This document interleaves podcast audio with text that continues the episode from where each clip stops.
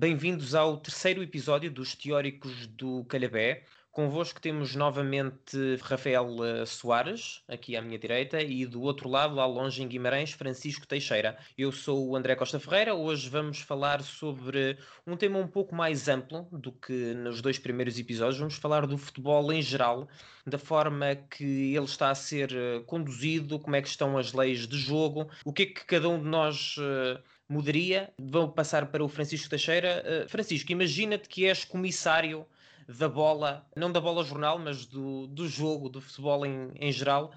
A nível de lei de jogo, qual era a primeira coisa que tu mudavas? Antes de mais, olá a todos. A primeira coisa que eu mudava era impor um cronómetro e a paragem do cronómetro com o jogo parado. É uma coisa que eu e o Rafael já falámos por diversas vezes e acho que é a proposta mais eficaz que existe para combater uma coisa da qual nos queixamos frequentemente, que é o antijogo. Obviamente que isto não é direcionado a uma equipa ou outra em particular. Todas as equipas gostam de jogar com o relógio quando esta estratégia os favorece. Como falámos ainda há pouco, há equipas que usam e abusam do antijogo e chegam a retirar 20, 30 minutos por jogo de tempo útil. Para quem paga bilhete, parece-me inadmissível. Rafael, porquê que tu achas que ainda não foi implementada uma lei nesse sentido? Com tanta gente a queixar-se de tempo desperdiçado de jogo, porquê que ainda estamos com o antigo cronómetro? Talvez por conservadorismo. Também era uma medida que implementava, apesar de eu próprio ser um bocadinho conservador em relação às leis do jogo. Há muito antijogo no futebol. Por exemplo, em Portugal, vi há pouco um estudo que em dezembro de 2018 apontava que só 50,9% dos 90 minutos eram usados efetivamente para jogar futebol. Não tenho problema com táticas dos clubes pequenos, tenho problemas que clubes mais pequenos façam anti-jogo, porque isso não é futebol para mim e portanto, creio que poderia ser implantado um tempo de jogo específico, por exemplo, 60 minutos, algo do género. Não sei ao certo, mas gostava que houvesse tempo cronometrado. Eu acho que nós hoje vamos falar maioritariamente de regras, eu pelo menos sei que o vou fazer, de regras que pretendem normalizar e tentar que a diferença dos maiores para os mais pequenos seja o mais pequena possível, para que todas as equipas, sejam elas grandes ou pequenas, tenham as mesmas hipóteses. Esta é uma que iria, sem dúvida nenhuma, já o dissemos, prejudicar as mais pequenas, porque são as que mais antijogo fazem, mas seria de facto a questão mais justa. Rafael, relativamente aos leis de jogo, tens mais alguma coisa a avançar? Poderíamos falar um pouco aqui da lei dos golos fora, que é usada, por exemplo, na Liga dos Campeões, na Liga Europa, Taça de Portugal.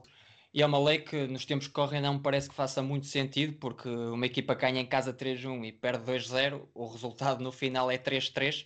A lei foi criada para beneficiar as equipas que praticavam futebol ofensivo quando jogavam fora de casa, mas não me parece que faça muito sentido. Para mim, um 2-0 e um 3-1 é um resultado perfeitamente igual. Esta regra dos golos fora é algo que condiciona estrategicamente as equipas nas eliminatórias e não só nas eliminatórias, porque isto mesmo nos grupos é aplicado em situações de igualdade e transforma, e é injusto fundamentalmente porque transforma aquilo que é, por definição, um empate noutra coisa qualquer. Pois, nós crescemos com essa ideia, essa regra, no fundo, e nunca fez muito sentido para mim, quer dizer, ela dói especialmente quando um clube do meu coração é prejudicado com ela, claro, mas de facto é isso, é transformar um empate técnico numa derrota e numa vitória para um e para o outro. Ainda sobre as leis de jogo, o Francisco tem algo a dizer sobre arbitragem, claro, o Francisco tinha de dizer alguma coisa sobre arbitragem. É o que é exatamente, Francisco? Curiosamente, é uma medida que serviria para proteger os árbitros. E se calhar chamar de medida não é a melhor forma de apresentar. É provavelmente as propostas menos inovadoras que vão passar por aqui, mas acho que tem potencial para melhorar significativamente a experiência de ver um jogo de futebol. Eu gostava que a legislação e os legisladores obrigassem os árbitros a serem mais rigorosos para com jogadores, dirigentes, treinadores que se dirijam a si ou aos adversários de uma forma ofensiva. Já existem regras, já se prevê administração com cartão amarelo e com vermelho em algumas situações, mas tendo em conta aquilo que existe, eu acho que neste momento se devia traçar uma linha entre o que é discutir e ofender / desacreditar. E insistir nas advertências e nas expulsões dos prevaricadores, porque futebol trata-se de um desporto de massas, é importante dar o exemplo, é importante que haja correção, e com isto eu não quero que as equipas e os jogadores ficassem sem o direito de contestar arbitragens, nada disso. Simplesmente passar esses direitos para outras instâncias e outros momentos.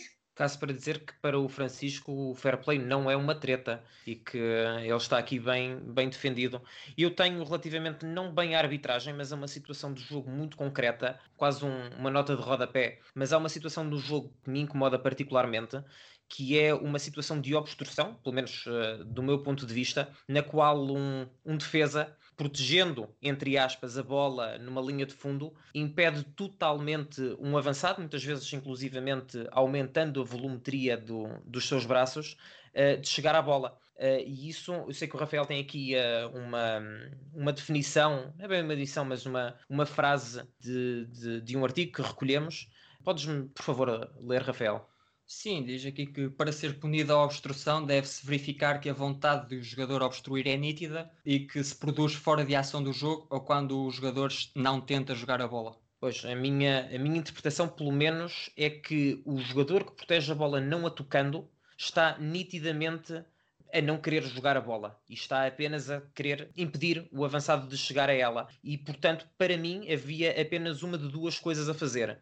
Ou marcar-se falta, uma falta indireta de obstrução, ou então a partir do momento em que é efetuado o movimento de proteção de bola, que nunca pode incluir o aumento da volumetria ou trilhar o adversário atrás de si com os braços, ser-se obrigado a tocar na bola, a jogá-la, no fundo. Eu sei que o Francisco tem uma opinião bem definida relativamente a este tema. Por favor, Francisco, partilha connosco. Não sei se é bem definida. Antes de mais, eu gostava de dizer que realmente é uma questão dúbia. Eu li as leis do jogo e constato que essa expressão, que é jogar a bola, aparece em outros artigos.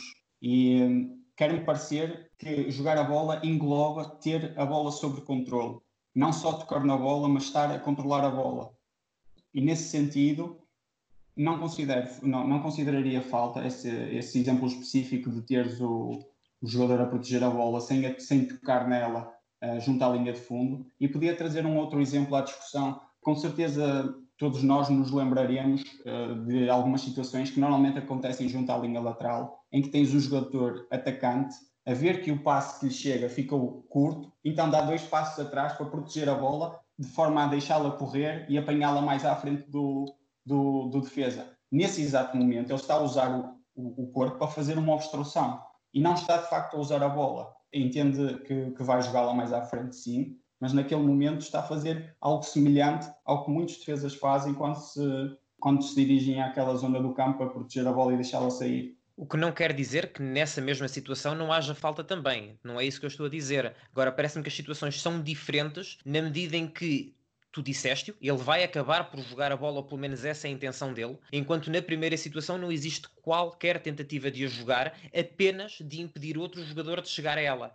E essa, para mim, é a diferença fulcral entre as duas situações. Se tu não queres jogar a bola, tudo bem, não a jogues, ela pode estar inclusivamente no teu controlo. Agora, aquilo que me faz confusão é que tu impeças um atacante que só quer jogar a bola de o fazer, sobretudo quando estás a levantar os braços e muitas vezes até a deixá-los ligeiramente para trás, de forma a que ele não se possa mexer tanto para a tua direita como para a tua esquerda. Então, para ti é irrelevante se ele só tenciona jogar a bola 10 metros à frente, desde que tencione eventualmente jogar a bola. Não necessariamente. Eu estou a dizer que os dois casos são diferentes, também porque esse jogador, o exemplo que tu deste, ele quer jogar a bola mais à frente. No momento em que ele vai jogar a bola, já não está a fazer a obstrução. Mas, Francisco, eu acho que a forma como eu sugeri há pouco resolve o problema e essa dúvida que estás a levantar. Eu há pouco disse que das duas uma, ou é falta, ou não sendo falta, ele tem que jogar a bola. Ou seja, da mesma forma que se dá agora assim um espaçozinho para se perceber se é fora de jogo, se quando se dá a lei da vantagem, se a equipa vai beneficiar com o ataque, se o jogador que está a proteger a bola, passado, sei lá, 3, 5 segundos não a jogar, é porque não teve visivelmente nenhuma intenção de o fazer. E aí existe falta. Se ele, entretanto, a jogou, muito bem, pronto, a ação dele foi para proteger a bola e de seguida ele jogou-a. Não vejo problema nenhum, nem nenhuma discussão nisso. Continuo a discordar, mas percebo melhor. Passamos, se calhar, então para exemplos mais gerais. Isto tem mais a ver agora com questões estruturais das competições. Nós segmentamos isto de duas formas. Vamos falar do caso português, de situações que nós vivemos cá em Portugal, e de seguida então passamos para situações no estrangeiro. Rafael, eu sei que querias falar sobre direitos televisivos. Sim, há uma questão que tem sido muito discutida, principalmente aqui em Portugal, e que já é replicado nas principais ligas europeias, que se trata da centralização dos direitos televisivos. Sei que há alguns clubes grandes que não são a favor, porque no modelo atual são favorecidos, ou entendem que são favorecidos. Para mim, não são tão favorecidos. Há uma falta de noção de bem comum, porque se os direitos televisivos fossem centralizados, seria a Liga a ganhar um poder negocial. Não sei se os clubes grandes receberiam menos, mas não me parece que fosse substancial. A medida permite algum equilíbrio entre o que os clubes recebem. Logo, permite aos clubes pequenos crescerem. Logo, permite maior competitividade nos jogos. Logo, acho que os jogadores saem valorizados dessas partidas. A partir deste cenário, acho que os clubes grandes também ganhariam, embora pudessem receber menos. Não sei se receberiam menos de facto, mas mesmo que recebessem menos, poderiam ter margem para valorizar os jogadores, poderiam ter margem para que os seus jogos fossem mais vistos, e isso também gera receitas. Portanto, creio que todos ganhariam com o cenário da centralização. E mesmo que os maiores perdessem um pouco, comparado com aquilo que a Liga em geral iria ganhar, e o futebol desse país iria ganhar, era residual quase. Eu creio que o Rafael está a ser um bocado utópico quando abre a possibilidade de que os principais clubes não fossem perder dinheiro diretamente das transmissões televisivas. Eu creio que não havia margem para que isso acontecesse. Iriam perder dinheiro no imediato. E, até certo ponto, do ponto de vista filosófico, admito que a questão é complicada, sobretudo em Portugal, onde os maiores clubes têm muito mais expressão do que os mais pequenos. A centralização dos direitos televisivos fosse injusta para alguns clubes. Do ponto de vista filosófico, atenção. Mas estou de acordo com os dois quando acho que a médio e longo prazo todos teriam a ganhar com um aumento da competitividade a nível interno, que iria gerar a valorização da Liga, e com o efeito bola de neve seria mais fácil captar talentos para nós, rentabilizar ativos, melhorar os desempenhos nas competições europeias, etc, etc. Bem, existe um motivo pelo qual, quer dizer, isto não tem, este assunto em específico não tem a ver com as transmissões televisivas em si, mas o nosso campeonato em 80 e tal edições tem apenas 5 vencedores, sendo que 2 deles apenas venceram uma vez. E isso diz um pouco também da mentalidade que nós aqui temos, e é normal que os clubes grandes não queiram abdicar desse poder. Eu gostaria de ver uma situação desse género, na qual os clubes menores tivessem acesso a uma maior parte do bolo, não necessariamente maior do que a dos grandes. Quer dizer, isto ia ser segmentado de uma forma rigorosa, mas justa para todos. A questão é a seguinte, é que da forma como está, e nós temos aqui outras coisas a falar para o exemplo português, mas a tendência é cavar-se um fosso ainda maior. É ver, a nível de plantel, o Benfica, o Porto e o Sporting, sobretudo, conseguirem investir cada vez mais porque recebem mais dinheiro. Os mais pequenos, pronto, vão fazendo das tripas coração e fazendo aquilo que podem com aquilo que têm. Eu só queria acrescentar uma coisa. Eu não acho que seja injusto para alguns clubes, porque seria uma lei, centralização dos direitos televisivos. Somos todos iguais e seriam avaliados consoante isso, consoante a classificação, consoante o que for. E queria também acrescentar uma coisa que não deixa de ser curioso, que as equipas portuguesas, os 3 grandes, por exemplo, têm tido mais receitas a esse nível dos direitos televisivos, mas não deixa de ser curioso que a competitividade lá fora tem sido perdida, e bastou ver o que aconteceu, por exemplo, esta época com as 4 principais equipas portuguesas, que também reflete muito do que se passa em Portugal, em que há uma grande preocupação em ganhar o campeonato, mas lá fora é uma perda de competitividade brutal que tem sido vista. Pois, eu não vejo grandes tentativas. Por acaso tenho aqui um elogio a fazer, porque nós íamos inicialmente falar dos sorteios da Liga, e houve uma altura em que havia uma série de regulamentos que eu pelo menos considerava injustos. Este ano há uma questão interessante, que é evitar-se que as equipas disputem os seus jogos de forma consecutiva, seja em casa ou fora, contra equipas que no ano anterior ficaram nos 5 primeiros lugares. essa é uma tentativa interessante, mas que vai contra a maior parte das coisas que nós vemos acontecer aqui em Portugal. O exemplo da Taça da Liga, na qual os clubes mais fortes estão isentos das primeiras eliminatórias, numa fase de grupos não se defrontam entre si e disputam 2 dos 3 jogos em casa. A questão da Taça de Portugal ser disputada, por exemplo, a meia-final em 2 mãos, o que diminui a probabilidade de uma surpresa, e eu sei que aqui o Francisco tem uma opinião contrária à minha, portanto, se calhar passava-lhe a bola. Para mim, idealmente, todos os jogos da Taça de Portugal eram disputados a 2 mãos, com um jogo em casa e outro fora. No entanto, por limitações a nível do calendário, isso parece impossível. O facto de se fazer nas meias-finais já é bom, já estamos numa fase decisiva, já é bom ter a oportunidade de trazer alguma justiça, porque no fundo jogar a 2 mãos, um em casa, outro fora, apesar de um jogo se fazer primeiro que o outro e condicionar de certa forma, condicionar isso um ao outro, trata-se de justiça. Quando tu tens uma eliminatória que jogas num terreno apenas fora ou apenas em casa, uma das equipas está a ser prejudicada. Pois, eu não concordo nada. Eu, antes de passar aqui para o Rafael, aproveitava só para dizer o porquê de não concordar, já que fui eu a levantar esta temática.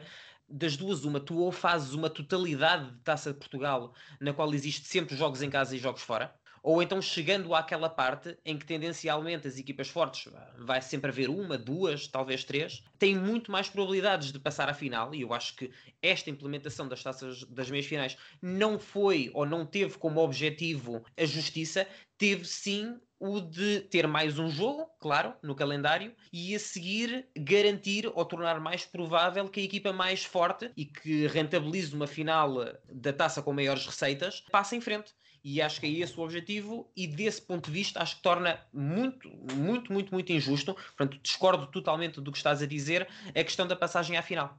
Eu acho que se perdia, em primeiro lugar, perdia-se muita magia da tal festa da taça se todos os jogos fossem disputados a 2 mãos. Os clubes pequenos vivem muito para esses jogos e são jogos entusiasmantes, precisamente por poder haver o fator surpresa, por poder haver um clube pequeno a receber um grande. E, portanto, discordo nessa medida, porque favoreceria sempre os clubes grandes e não percebo a medida das meias finais, que é claramente uma medida feita para que não haja surpresas nessa fase e que dois clubes mais reputados possam chegar à final. E depois, porque acho que as equipas devem também ser protegidas do calendário. Não acho que faça grande sentido fazer, por exemplo, 2 mãos numa terceira eliminatória, numa quarta eliminatória, assim sucessivamente. Já temos o calendário muito sobrecarregado e voltando um bocadinho atrás, também seria importante também proteger as equipas com as competições europeias.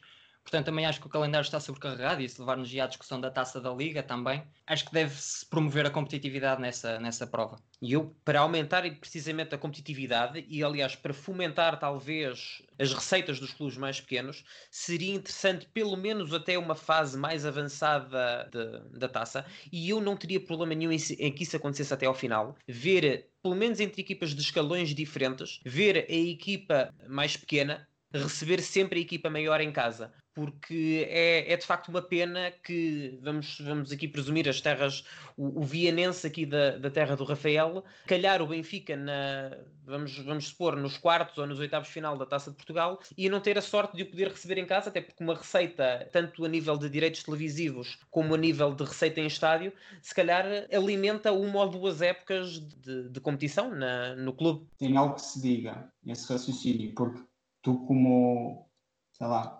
contabilista, como tesoureiro do Vianense, preferirias ter direito a 40% da bilheteira de um jogo em casa. Normalmente, é verdade, os clubes grandes cedem a bilheteira, cedem a parte que lhes respeita da bilheteira. Ou preferias ter direito a 40% de um jogo na Luz de um Benfica Vianense?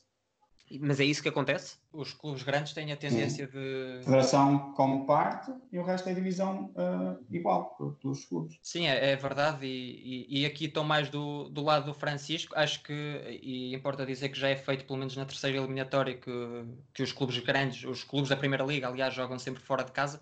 Depois acho que deve haver um sorteio puro, até porque também, apesar de ser bom receber os clubes maiores, também é bom para os jogadores mostrarem-se no Estádio da Luz, ou em Alvalade, ou Dragão, ou o que quer que seja. Bem, eu se calhar fechava aqui a questão de Portugal, a menos que alguém tenha alguma coisa a acrescentar, com apenas mais uma questão que é incómoda para mim. É a questão dos emprestados, que vai acontecendo já há muitos anos, e da quantidade de jogadores que os clubes grandes, nomeadamente Benfica e Sporting, sobretudo, têm no seu plantel. Há pouco o Rafael confirmava isso, eu não sei de quando era a notícia, seria 2018 ou 2019. É recente. Mas o Benfica tinha na altura 125 jogadores sob contrato, o Sporting tinha 123. O que me parece acontecer muitas vezes é situações em que, sobretudo no campeonato, na mudança do campeonato, ali no inverno, no mercado, há contratações não para reforçar, mas para enfraquecer os outros, e se calhar já a pensar num jogo que vai acontecer daqui a 2 ou 3 semanas, e depois há sempre aquela situação do jogador que está emprestado e que está metido numa faca de 2 gumes, porque se marca a própria equipa, então depois vai ter vida difícil quando voltar e vai ter os adeptos à pega com ele, e se fizer um mau jogo é porque estava concertado com a equipa que o emprestou. Acho que ninguém tem nada a ganhar com isto, a não ser, lá está, os grandes, e devia haver uma regulamentação um bocadinho mais rígida relativamente a estes assuntos. Tem um problema quando há excesso de empréstimos, acho que deve haver, e já há uma regulamentação que define um limite de jogadores emprestados. Agora tenho um problema com os jogadores sob contrato, e que serviria para reduzir isso, porque os clubes maiores, e aqui voltamos a falar do caso de Portugal, obviamente, os clubes maiores acabam por sugar os pequenos a contratar jogadores, por vezes para ver se fazem um negócio, contratam jogadores a custo zero e emprestam, e para depois venderem por 1 milhão se for preciso, e já dá lucro. Acho que devia haver, não sei se é possível haver uma lei que possa estabelecer isso, mas acho que devia haver um limite de jogadores sob contrato, que poderia resolver muitos dos problemas nesse sentido. Concordo com ambas, quer com a limitação ao nível dos empréstimos dentro do mesmo campeonato, e com o limite do número de contratos por clube. Só em abono da justiça, a verdade é que ultimamente o Sporting e o Benfica são as equipas que fazem mais contratos, mas tradicionalmente, e antes das equipas B, quem tinha mais tradição de emprestar os jogadores dentro do nosso campeonato era o Porto. Passando agora talvez para o panorama internacional, eu tinha aqui escalado alguns assuntos, o primeiro dos quais é uma coisa que já se fala há alguns anos, da Superliga Europeia. Todas as modalidades que eu acompanho, o futebol é provavelmente daquela onde os clubes já estão mais estratificados e em que os maiores são de facto maiores do que os mais pequenos. Não há geralmente uma grande tentativa de nivelar as coisas. Parece-me que uma Superliga Europeia seria muito interessante do ponto de vista financeiro, com certeza. Do ponto de vista do espetáculo, também não tenho dúvidas. Vermos constantemente os melhores jogadores e os melhores clubes a jogarem uns contra os outros, mas esquecem a esmagadora maioria dos outros clubes que existem, que ficariam condenados quase ali à mediocridade. Francisco, tu também já ouves com certeza há muito tempo falar da Superliga Europeia. Tens opinião formada relativamente a este assunto? Sim, creio que seria um desastre por completo. Em primeiro lugar, como é que se iria definir quem são os clubes que avançavam imediatamente para a Superliga Europeia? Como é que se iam gerir as situações de subidas e descidas? Nem sei se haveria subidas e descidas nesse cenário. Às vezes ouço falar disso como se fosse quase uma liga tipo NBA ou NHL, nas quais haveria aquele núcleo duro de, não sei, 20, 30 equipas, não sei bem como é que se processaria, mas iriam ser sempre essas a recolher os louros e os frutos dessa liga. Sim, isso era uma tentativa de tornar o futebol uma espécie de NBA, como tu disseste. Agora, não vejo nenhum sentido nessa medida, tirando os clubes grandes que querem ganhar dinheiro à força toda, como se já tivessem pouco em relação aos outros clubes. Em primeiro lugar, parece-me que o mais importante do futebol são os adeptos, e os adeptos seriam logo prejudicados, porque ir ver o Real Madrid, ser adepto do Real Madrid, ir ver ali a Valência, é um bocadinho diferente do que ser adepto do Real Madrid e ir a Manchester. Também banalizaria os jogos entre clubes históricos, por exemplo, o Real Madrid e Manchester, como daria este exemplo, vê-lo todos os anos numa Superliga não perderia muito do interesse, mas isso nem é o que me chateia mais, é que retiraria mérito ao que se passa nos campeonatos. Por exemplo, eu lembro-me este ano que o presidente da Juventus questionou o porquê da Atalanta estar na Liga dos Campeões. Não sei se era preciso fazer-lhe um desenho para lhe explicar que a Atalanta ficou num lugar que dava o acesso à Liga dos Campeões, portanto, banalizaria o que se passa nos campeonatos nacionais, e os campeonatos nacionais são o mais importante, são a base das competições durante o ano. Eu talvez pudesse repensar o que acho desta ideia na altura em que Real Madrid, Barcelona, Manchester City, Liverpool as melhores equipas dos melhores campeonatos conseguirem ganhar consistentemente os seus campeonatos com 100 pontos e acima disso. Talvez se houvesse essa necessidade do ponto de vista competitivo, agora com as coisas como estão, creio que temos algumas ligas ainda fortes para poder desfrutar.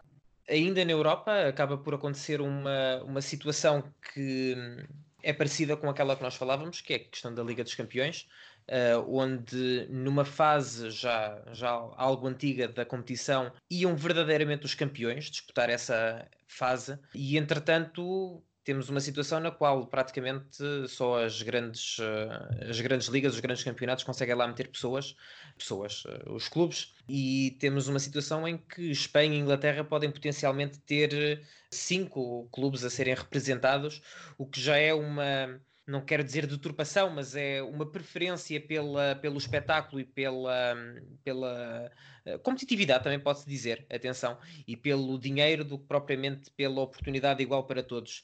A última coisa de que eu me lembro, para falar aqui no Departamento Internacional, é a forma como o Europeu 2016 foi conduzido e parece-me que é uma tendência a continuar nas próximas competições internacionais. Recordo que no Europeu 2016 estavam 32 equipas, ou seriam 24? Julgo que eram 24 equipas e depois passavam as 16 seguintes. Ou seja, matematicamente era mais difícil ser eliminado do que passar em frente, e com isto, claro, a UEFA pretendeu eliminar o risco de equipas grandes dos Portugais e de Espanha e França e Inglaterra serem eliminados na fase de grupos. Na altura, em Portugal, não se importou muito, não é? À conta disso, Portugal passou em frente, mas daqui para a frente está cada vez mais chato estas competições. Em termos da Liga dos Campeões, como tu disseste bem, passou a haver já era dominada por Inglaterra, Alemanha, Itália, Espanha, mas houve um aumento nos últimos tempos em que 4 equipas eram apuradas diretamente para a fase de grupos nesses países, as equipas provenientes desses países. Eu não quero uma Liga dos Campeões já antiga, em que só os campeões eram apurados. Acho que se tornava uma prova desinteressante, tendo em conta a discrepância que há entre os clubes, e acho que neste momento não se resolve dessa forma. Acho, de facto, que devia haver mais vagas para outros países e menos... Não queremos o 8 nem o 80, não é? Sim, exatamente. É precisamente isso. Em relação ao europeu, também concordo contigo. Para mim, o mais chato no europeu, e que será no Mundial também em breve, será o desinteresse que foi criado na fase de grupos, em que praticamente todas as equipas passavam e deixou de haver grupos da morte, deixou de... Não tenho nada contra darem oportunidades às seleções menores, mas de criarem outro formato no europeu que não o último, que criou um grande desinteresse nessa primeira fase. Bem, eu não tenho nada a acrescentar, concordo com aquilo que vocês disseram. Na Liga dos Campeões, creio que se trata é importante encontrar um equilíbrio entre os campeões e as equipas que trazem efetivamente mais competitividade, e no europeu, realmente, pela experiência de 2016, tornou-se um bocado banal aquilo que se passou na fase de grupos. Os resultados deixaram de ter a importância que tinham em função da abertura da passagem dos terceiros classificados. Portanto, não quero acrescentar mais nada. Já agora, já que falamos de seleções, em jeito se calhar de remate, a menos que vocês queiram acrescentar alguma coisa, eu perguntava se vocês têm algum, ou sentem algum incómodo com a forma como as qualificações para os mundiais e para os europeus são conduzidos, nomeadamente na Europa, em que temos geralmente 2-3 seleções compostas, pelo menos com alguns, se não maioritariamente com jogadores amadores, e resultam em resultados muito, muito, muito dilatados, que não me parecem beneficiar ninguém. Quer dizer, não beneficiam os adeptos porque não existe competitividade, não beneficia a equipa mais forte porque está a fazer um jogo de treino, e a equipa mais fraca, enfim, acaba por praticamente nem jogar, vê jogar durante 90 minutos e sai dali com um 6, 7, 8, 9, 0, enfim, temos visto muito disso. Eu creio que é uma situação complicada, efetivamente, mas a nível... procurando aquilo que é o mais justo para qualificar os países para as fases finais, creio que o que se está a fazer é corretíssimo. No entanto, quero fazer uma ressalva, já que tu quiseste comentar particularmente o caso europeu, apontando para o modelo competitivo da Liga das Nações. Claramente, houve essa preocupação da competitividade e de juntar as seleções mais fortes às seleções mais fracas, as mais fracas, de forma a que se pudessem ter jogos mais interessantes. E creio que jogando as duas competições, quer as qualificações, quer a Liga das Nações, da forma como estão, creio que pode haver um equilíbrio maior. Sim, concordo com o Francisco. É justo, não sei muito bem se pode fazer alguma coisa, mas são de facto chatas as qualificações da Europa, tanto para mundiais como para Euro, mas não sei o que é que se pode fazer para Portugal deixar de jogar, por exemplo, com as Ilhas Faroé. E realço também o que o Francisco disse da tentativa em criar uma maior competitividade com a criação da Liga das Nações. Bem, Rafael, puseste um ponto final neste episódio. Foi o terceiro dos Teóricos do Calhabé. Continuem a acompanhar-nos, esperamos por vossos comentários e até uma próxima. Grande abraço. Até uma próxima.